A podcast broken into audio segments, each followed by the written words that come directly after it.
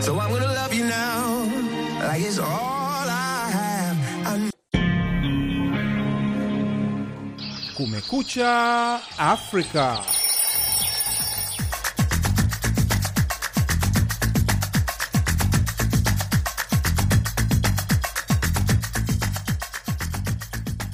Hii ni idhaa ya Kiswahili ya Sauti ya Amerika, VOA, ikitangaza kutoka Washington DC.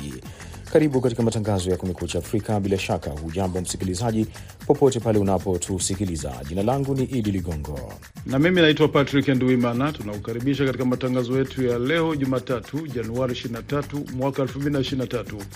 Tunasikika pia kupitia redio zetu shirika katika eneo zima la maziwa makuu na Afrika Mashariki. Tunapatikana pia kwenye mtandao wetu wa VOA swahili.com.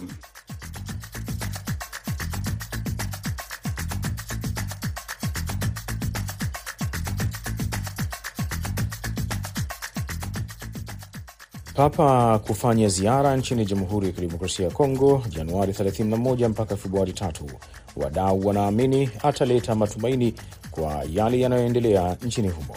Kweli ziara yake italeta nguvu kwa wakimbizi na wakaaji, sababu kwa leo wasiwasi inakuwa nyingi na watu wanakosa nini itaweza kufika. Katika taarifa nyingine, mwandishi wa habari maarufu wa redio nchini Cameroon ambaye alitoweka kufuatia kile ambacho shirika la kutetea haki za vyombo vya habari lilikiita utekaji nyara amepatikana akiwa amekufa. Lakini kabla ya kupata ripoti hizi na nyingine kutoka kwa waandishi wetu, unasomewa kwanza habari za dunia na Patrick Nduwimana.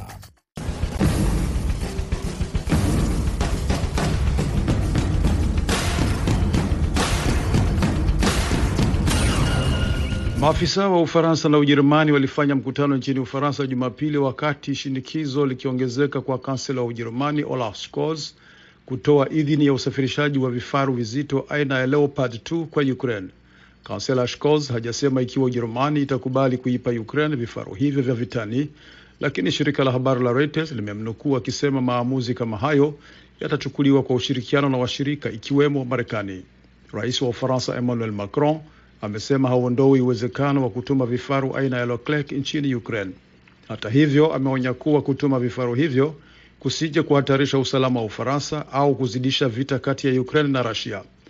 Waziri wa mambo ya nje wa Uingereza James Cleverly Jumapili alisema katika mahojiano na kituo cha Sky News kuwa angependelea kuona wa Ukraine wakipata vifaa kama kifaru aina ya Leopard 2. Mbunge Mrepublican McCall ambaye ni mwenyekiti wa kamati ya bunge ya masuala ya nje amekiambia kituo cha ABC kwamba Marekani inapaswa kutoa vifaru vizito aina ya Abrahams kwa Ukraine ili kuhamasisha Ujerumani kutuma kwa upande wake vifaru aina ya Leopard 2.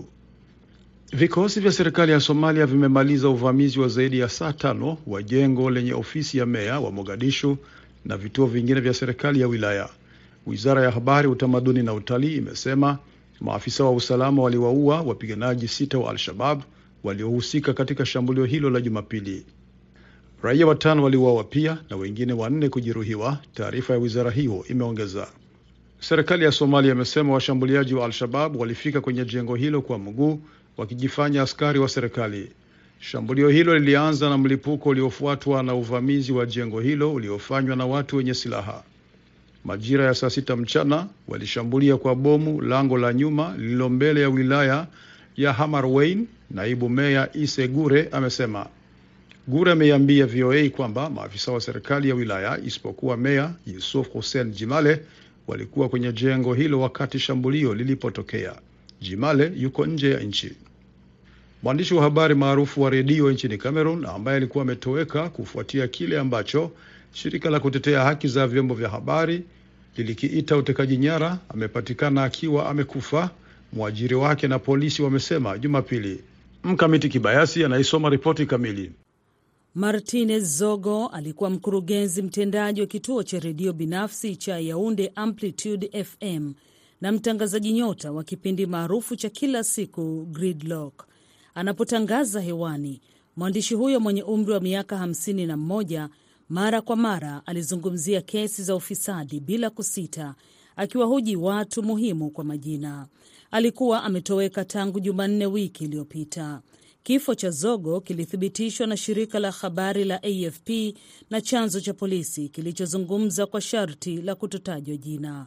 Umati mkubwa wa watu ulikusanyika wakati mwili wa Zogo ukipelekwa katika chumba cha kuhifadhia maiti cha hospitali kuu ya Yaunde kwa uchunguzi. Mmoja wa watu katika familia ya mwathirika ameliambia shirika la habari la AFP kwa sharti la kutotajwa jina. Mitandao ya kijamii imejaa machapisho kufuatia kutoweka kwa Zogo na Reporters Without Borders RSF wanalaani utekaji nyara wa kikatili wa mwandishi huyo wa habari. Kulingana na RSF, gari la Zogo liliharibiwa vibaya, lilipatikana nje ya kituo cha polisi katika kitongoji cha mji mkuu wa Kamerun, Yaunde, siku ya Jumanne. Kuna masuala mengi tete kuhusu mazingira ya utekaji nyara wake wa kikatili. Sadibu Marong mkuu wa ofisi ya Afrika kusini mwa jangwa la Sahara ya RSF aliliambia shirika la habari la AFP mamlaka lazima zianzishe uchunguzi kamili wa kina na huru ili kubaini njia kamili ya uwajibikaji na mazingira yaliyosababisha tukio hili la kusikitisha, alisema Marong. Chama cha waandishi wa habari nchini Kamerun kimelaani mauaji hayo ya kutisha na kuwataka wafanyakazi wa vyombo vya habari kuvaa nguo nyeusi Januari 25 kama ishara ya maombolezo. Taasisi ya kimataifa ya vyombo vya habari, shirika linalofuatilia uhuru wa vyombo vya habari lenye makao yake mjini Vienna, limezitaka mamlaka za Cameroon kuchunguza mara moja mauaji hayo ya kutisha na kuhakikisha kuwa waliohusika wanafikishwa mbele ya sheria. Unaendelea kusikiliza matangazo ya Kumekucha Afrika kutoka studio za Sauti ya Amerika, Washington DC. Watu wenye silaha nchini Eswatini wamemuua mwanasiasa mashuhuri wa upinzani na mwanasheria wa haki za binadamu nyumbani kwake, msemaji wa chama chake ameiambia AFP jana Jumapili, saa chache baada ya mfalme wa nchi hiyo kuwashtumu wanaharakati wanaopinga utawala wake. Thulani Maseko aliuawa kwa kupigwa risasi Jumamosi usiku na washambuliaji wasiojulikana huko Luleko, umbali wa kilomita 50 na mji mkuu Mbabane. Msemaji wa chama cha upinzani Sikilela Dlamini amesema. Msemaji huyo amesema aliambiwa wauaji walimpiga risasi kupitia dirisha akiwa ndani ya nyumba na familia yake. Serikali ilituma salamu za rambirambi kwa familia yake ikisema kifo cha Maseko ni hasara kwa taifa na kwamba polisi wamekuwa wakiwasaka waliomuua. Maseko alikuwa mwanasheria kiongozi wa haki za binadamu na mwandishi wa maoni nchini Eswatini ambaye alikuwa na kesi inayoendelea mahakamani dhidi ya uamuzi wa mfalme Mswati wa tatu kubadili jina la nchi na kuipa jina la Eswatini kwa amri. Jina la nchi lilibadilishwa kutoka Swaziland na kuitwa Eswatini kwa kuadhimisha miaka 50 ya uhuru wake kutoka kwa Uingereza mwaka 2018. Msimamo wa Maseko ulikuwa kwamba mfalme hakufuata utaratibu wa katiba. Burkina Faso imeiomba Ufaransa kuondoa wanajeshi wake nchini humo ndani ya kipindi cha mwezi mmoja, kulingana na barua ya mamlaka kwa Paris ambayo AFP iliipata jana Jumapili. Barua hiyo ya wizara ya mambo ya nje iliyoandikwa Jumatano wiki iliyopita inahitimisha makubaliano ya mwaka 2018 ambayo yaliruhusu wanajeshi wa Ufaransa kupelekwa nchini humo na kuweka muda wa kikomo wa mwezi mmoja ili wawe wameondoka.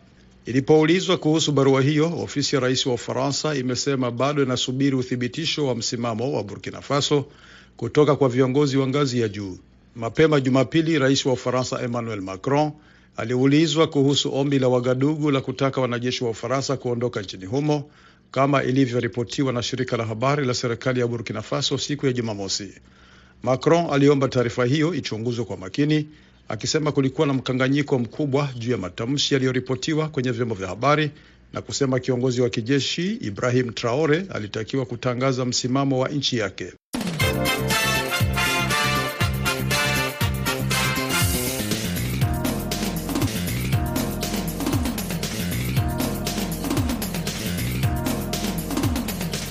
Balozi wa Vatican mjini Kinshasa, Jamhuri ya Kidemokrasia ya Kongo, anasema ziara ya Papa Francis nchini humo ya Januari 31 hadi Februari 3 itaikumbusha dunia kutopuuza mizozo ya miongo kadhaa ambayo imelikumba taifa hilo lenye utajiri wa madini na kuharibu maisha ya mamilioni ya watu kutokana na mapigano huko mashariki mwa nchi hiyo.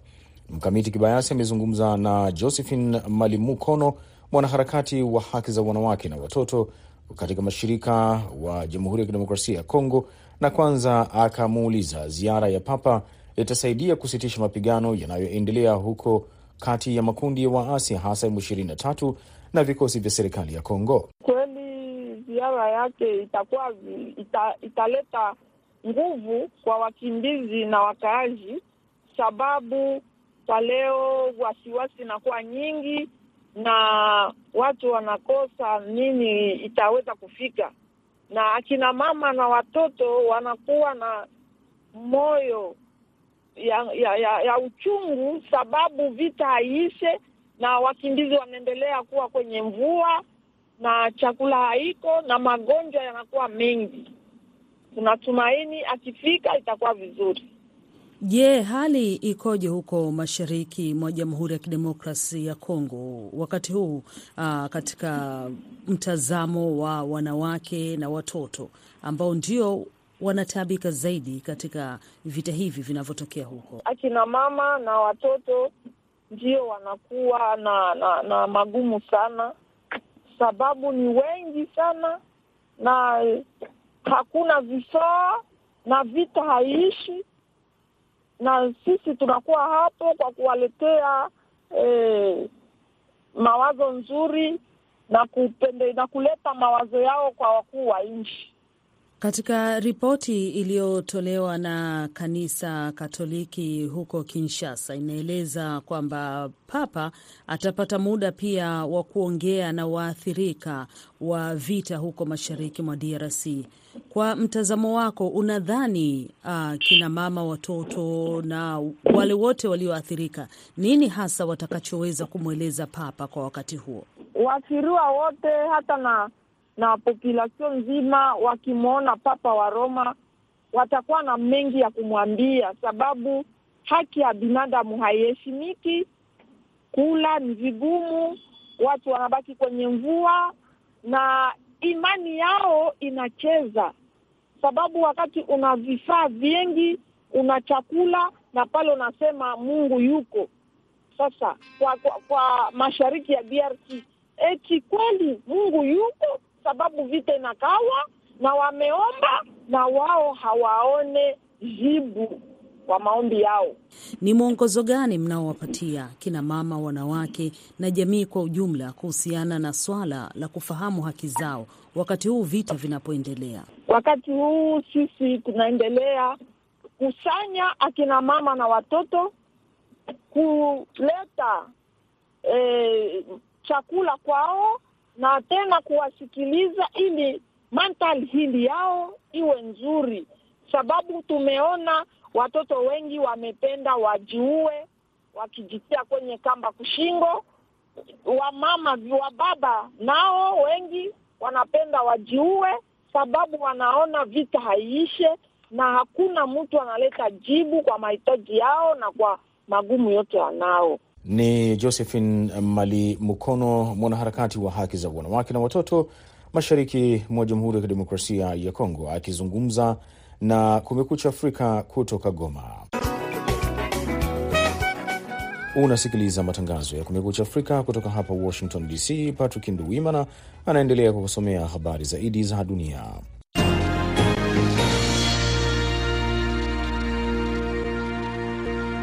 Tukiendelea na habari zaidi za dunia, wanachama wa chama cha mawakili nchini Misri Jumapili wamesitisha mgomo wa siku kadhaa walioanzisha kupinga kufungwa gerezani kwa wenzao sita.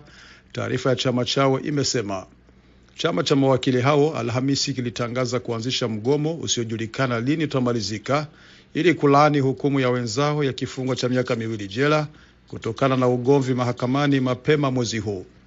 Hatua hiyo ya kusitisha mgomo imechukuliwa baada ya mahakama ya rufaa kuamuru Jumapili kuachiliwa kwa mawakili hao sita na kupanga uamuzi wake tarehe tano Februari. Mawakili hao walihukumiwa siku ya Jumatano kwa kuhusika katika makabiliano na makarani watatu wakati wa kikao cha mahakama huko Marsa Matruh, kaskazini mwa pwani ya Mediterania ya Misri tarehe tano Januari, kulingana na gazeti la serikali la Al Haram. Chama chao kilidai awali kwamba kulikuwa na nia ya wazi ya mamlaka kuwaweka kizuizini mawakili hao bila sababu za kweli na kukemea kuwafikisha mahakamani kwa haraka bila kuchukua muda wa kufanya uchunguzi wa kweli. Maandamano ya wanawake kudai haki ya utoaji mimba yaliwaleta pamoja maelfu ya watu Jumapili nchini kote Marekani, ikiwa ni maadhimisho ya miaka hamsini ya sheria inayoruhusu wanawake kutoa mimba iliyobatilishwa na mahakama ya juu ya Marekani.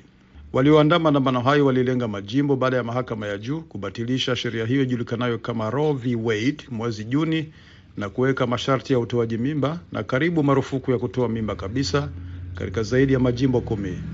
Tunaelekea mahali ambapo mpambano upo na huko ni kwenye ngazi ya jimbo, imesema tovuti ya kundi la wanawake lililoandaa maandamano hayo. Kundi hilo limetaja maandamano ya mwaka huu kuwa makubwa kuliko sheria ya Roe v Wade. Maandamano makubwa yalifanyika katika jimbo la Wisconsin ambapo uchaguzi ujao wa majaji wa mahakama ya juu ya jimbo hilo utaamua usawa kati ya mihimili mikuu na mustakabali wa haki za utoaji mimba.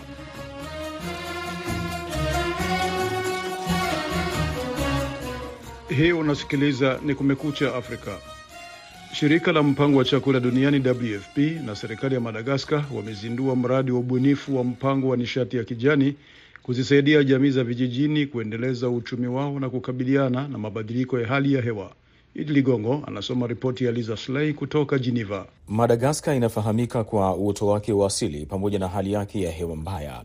Sehemu za kaskazini na katikati mwa nchi zinakumbwa na mvua za vimbunga, huku hali ya ukame ikiwepo katika eneo la kusini. WFP inaripoti zaidi ya watu milioni 2.2 katika mikoa ya kusini wanakabiliwa na upungufu wa chakula na kusababisha viwango vya juu vya utapia mlo sugu miongoni mwa watoto walio chini ya miaka mitano. Kupunguza hali hii, serikali na WFP wamezindua kile kinachoitwa mpango wa mabadiliko ya kasi ya vijijini katika maeneo mawili ya kusini ya Androi na Anosi. Hali ya hewa ya joto na ukavu ni kawaida katika mikoa hii kama ilivyo kwa wingi wa jua. Hayo anasema msemaji wa WFP Thomson Firi kwamba inawezesha kuwa ni kituo cha nishati ya jua, chanzo endelevu cha maji na teknolojia ya habari na mawasiliano. Akiongea kutoka mji mkuu wa Madagaskar, Antananarivo, Firi anasema mradi huo utatoa huduma muhimu kama vile nishati, maji na fursa za kidijitali kwa jamii za maeneo ya ndani. I visited two of those villages, serving upwards of 2,500 villagers in a very environment. Nilitembelea vijiji hivyo vyenye wakazi mpaka elfu mbili na mia tano walio katika uwajibikaji wa mazingira endelevu. Kwa sasa vituo hivi pia vinatoa madarasa ya kidijitali kwa wanaojifunza. Niliona vijana wanaofukuzia ndoto zao pale.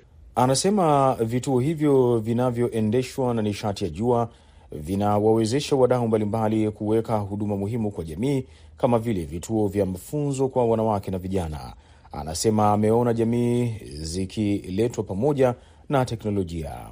We've brought connectivity. We are enhancing agricultural productivity. Uh, we are going to hone people's business skills and we are giving Tumewezesha kuunganisha, tunaongeza uzalishaji wa kilimo, tunakwenda kuboresha mbinu za watu za biashara, na tunatoa fursa kwa watu, hasa wanawake na vijana, ili waanze kuboresha biashara zao wenyewe. Firi anasema mradi huo unaleta mabadiliko. Kwa mfano, ameona wanawake katika vijiji vya kusini ambao zamani hawakuweza kupata fursa ya kuzungumza na wataalamu wa afya kwa matibabu, sasa wanaweza kufanya hivyo kupitia vituo vya kidijitali. Anasema mpango huo unafanya kuwezekana kwa watu wa jamii za mbali kujitegemea bila ya kusubiri kuleta vitu vyao kutoka kwa jumuiya ya kimataifa.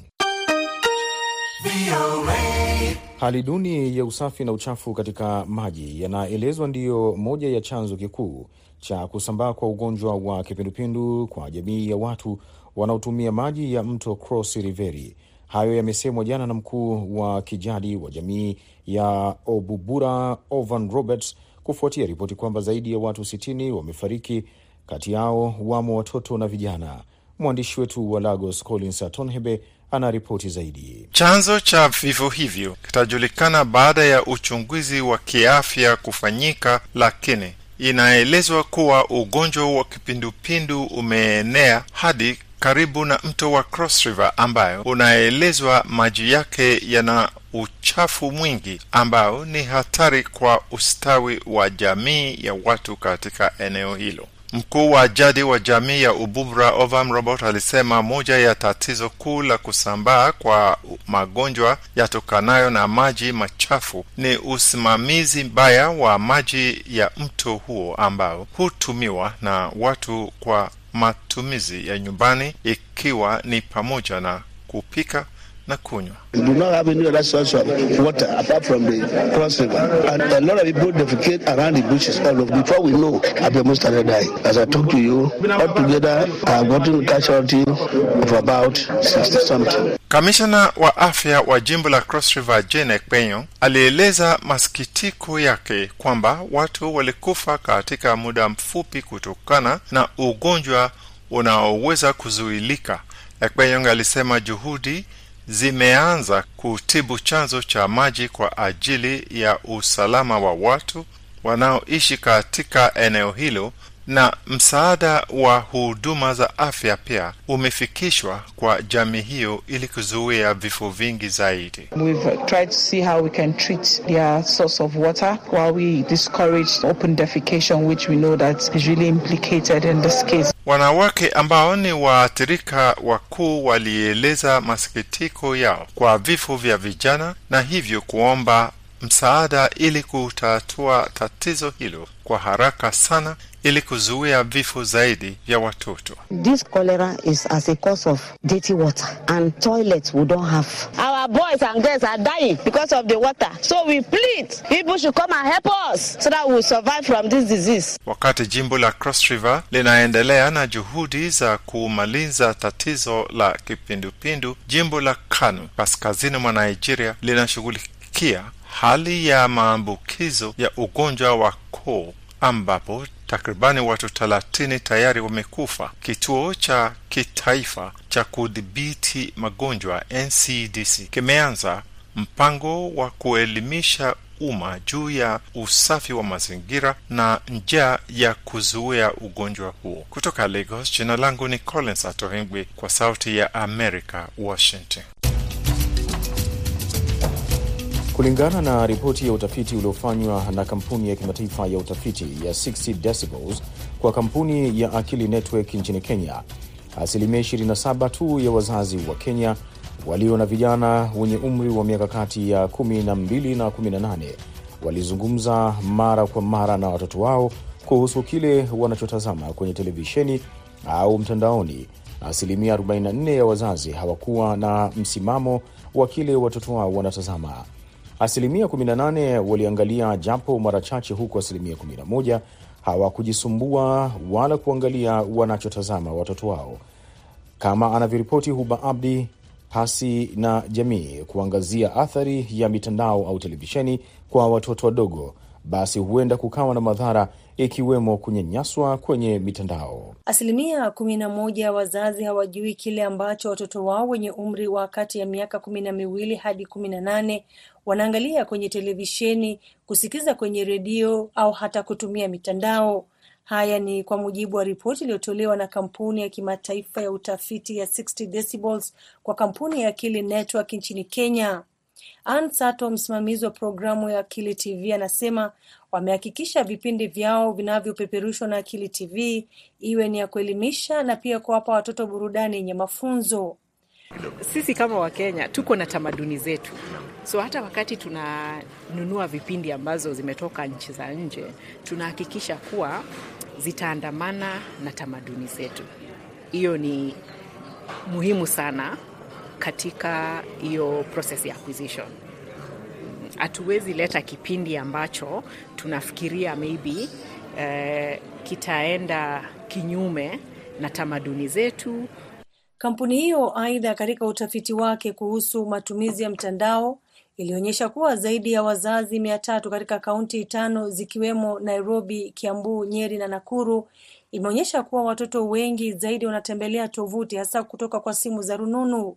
Suala hili likitajwa kama njia mojawapo inayowaweka watoto kwenye hatari ya kunyanyaswa kwenye mtandao, huku wazazi wakitakiwa kuzingatia kwa karibu shughuli za mtandaoni za watoto wao.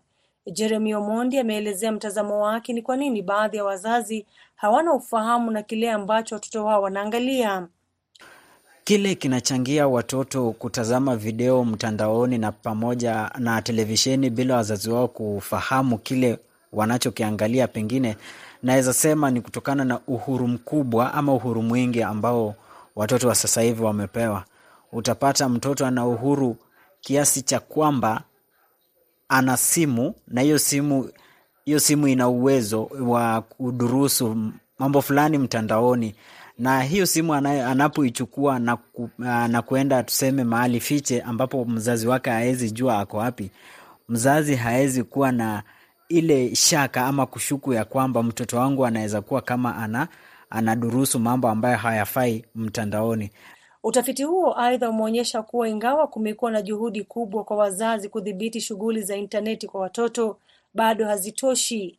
Wazazi wanahitaji kuongeza mwingiliano wao hasa na watoto wao, kuwa na mazungumzo mara kwa mara na pia kutazama na wao baadhi ya vipindi kwenye televisheni au hata mtandaoni. Hata hivyo, Judy Andy anasema kuwa kile ambacho kinaathiri watoto ni kukosa haki ya kuwa watoto na mara nyingi wanajipata wakitazama televisheni. Huyu mtoto akianza kuangalia hizi vitu akiwa mdogo, maisha yake ya nyuma, utapata zile vitu mbaya ali, aliona ama ali, aliziangalia ndizo ata atakuwa akitaka kufanya. Akiona kama kuna kama wakati huu tunaongea um, um, mihadarati, utapata atatamani kuona vile aliona waki, wakilewa wakifanya nini, wakianguka. Hivyo ndivyo huu mtoto atatamani. Tafiti zaidi zinaonyesha kuwa kutazama televisheni kunaweza kuwa na manufaa makubwa kwa watoto na vijana, ikiwa ni pamoja na kuimarisha ujuzi wao wa kufikiria kwa makini, kubadilishana uzoefu wa kitamaduni, maadili na masomo ya maisha, kushirikiana na kupanua mitazamo yao kuhusu jamii na ulimwengu, lengo ikitakiwa iwe kuhakikisha inazalisha maudhui yanayofaa kwa watoto. Kila mzazi anafaa kujua ni nini, hata ile kifaa mtoto wake anatumia, anafaa kujua ni nini anafanya nacho, ni nini anatumia, anafanya nini hasa, anaona nini. Uh, jambo la pili ni kuweka kama parental guidance kwa kila hata kwa kwa hiyo runinga, hata kwa hiyo simu, hata kwa hiyo kompyuta, ndio unaweza kumonita ama kuangalia ni nini mtoto wangu anaangalia wakati sipo. Lakini swala kuu hapa ni kudhibiti, kutoa mwongozo na kuhakikisha kile ambacho mtoto anatazama katika televisheni, kipindi ambacho anafuatilia katika televisheni kina maadili fulani ama maadili mema kulingana na yale maadili ambayo yamewekwa na jamii, ili baadaye kisije kikamwathiri huyo mtoto vibaya. Kwa upande mwingine, ripoti ya shirika ya utafiti ya Ipsos iliwahimiza wazazi kutazama televisheni na kujadili maudhui pamoja na watoto wao. Kulingana na ripoti hiyo, kufikia mwishoni mwa mwaka jana, utazamaji wa televisheni nchini Kenya ulifikia sabini na nne, nyuma kidogo ya redio kwa asilimia sabini na tisa na mbele ya mtandao kwa asilimia arobaini na sita. Matumizi ya rununu yalikuwa kwa asilimia tisini na mbili ya juu. Na siku hizi kama wazazi eh, kwa sababu tuko technology savvy eh, saa zingine tunapatia watoto wetu simu ama tumewanunulia gadgets, tumewawekea YouTube vitu zo, si vitu zote ambazo ziko YouTube ni za kuelimisha. Na sasa Flash Squad ilikuwa inasaidia mzazi kujua ukipatia mtoto wako simu ama gadget yoyote hatajiprotect vipi akiwa anatumia hiyo mtandao. Utafiti wa Ipsos aidha umeunga mkono matokeo ya Decibel kwamba ufikiaji wa watoto kwa yaliyomo kupitia simu za rununu haifanyiki na matumizi yake yanakuwa kwa kasi na unahitajika kufuatiliwa. Huba Abdi, VOA, Nairobi. Msikilizaji unayejiunga nasi hivi sasa, unasikiliza matangazo ya Kumekucha Afrika na ufuatao ni muktasari wa habari unaosomwa na Patrick Nduwimana.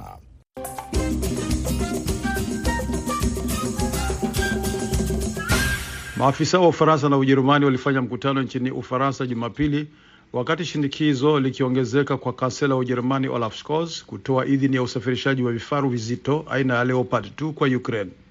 Vikosi vya serikali ya Somalia vimemaliza uvamizi wa zaidi ya saa tano wa jengo lenye ofisi ya meya wa Mogadisho na vituo vingine vya serikali ya wilaya. Wizara ya Habari, Utamaduni na Utalii imesema maafisa wa usalama waliwaua wapiganaji sita wa Al-Shabab waliohusika katika shambulio hilo la Jumapili. Mpaka hapa ndipo tunakamilisha matangazo ya Kumekucha Afrika kutoka idhaa ya Kiswahili ya Sauti ya Amerika. Kwa niaba ya wote waliofanikisha matangazo haya, msimamizi ni Khadija Riami, mwongozaji ni Jumbe Hamza, nimeshirikiana na mwenzangu Patrick Nduwimana. Anaitwa Idi Ligongo, ninakutakia amani